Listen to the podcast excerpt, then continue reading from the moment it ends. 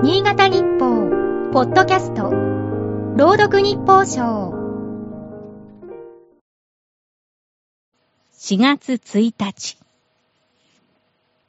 旅立ちの春を迎え、期待と不安を膨らませる人も多いだろう。家電や衣料品の店を訪れると、新生活応援5点セットや新社会人スーツ5点セットなどが店頭に並ぶ。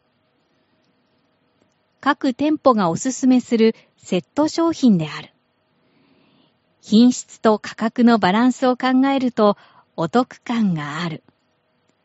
忙しい人にとっては一つ一つ吟味して選ばなくてもいい手軽さも魅力だ。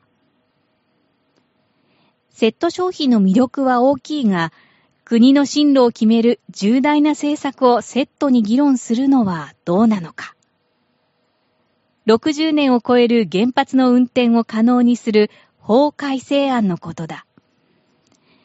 国会では原子力基本法や電気事業法などエネルギー関連の5法改正案をまとめた束ね法案として審議入りした。束ね法案は効率よく審議できるが、法案1本あたりの審議時間が短くなり、争点が埋没しがちだと指摘される。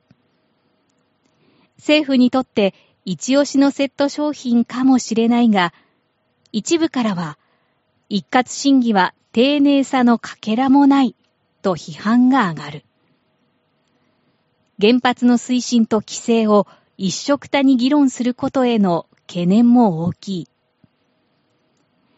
政府は今回の束ね法案をグリーントランスフォーメーション、脱炭素電源法案と呼ぶ。国際社会との約束でもある脱炭素を前面に掲げ、再生エネルギーの導入促進を図る一方、原発を長く使うとの姿勢を打ち出した。再生エネルギーと原発の運転延長は同じ土俵で考えるものなのか。